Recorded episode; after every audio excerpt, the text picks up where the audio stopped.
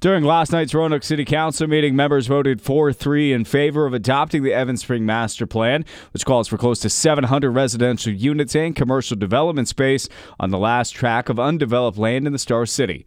Demea Franco, a member of Roanoke's Economic Development Authority, voiced support for the master plan, which she called sound and full of potential. There is a proven economic benefit to consider the development of Evans Spring, a total 2.9 billion economic impact over 20 years and a net revenue, revenue of over 58 million that the city can reinvest into public services for our citizens. But resident Cam Terry asked council not to go against the will of the people who live near Evans Spring and residents who feel the land should be protected for environmental reasons. If you drive through the neighborhoods of Round Hill and Washington Park and Melrose Rugby and Villa Heights and Fairland, you'll see perhaps a hundred signs encouraging you save Evans Spring.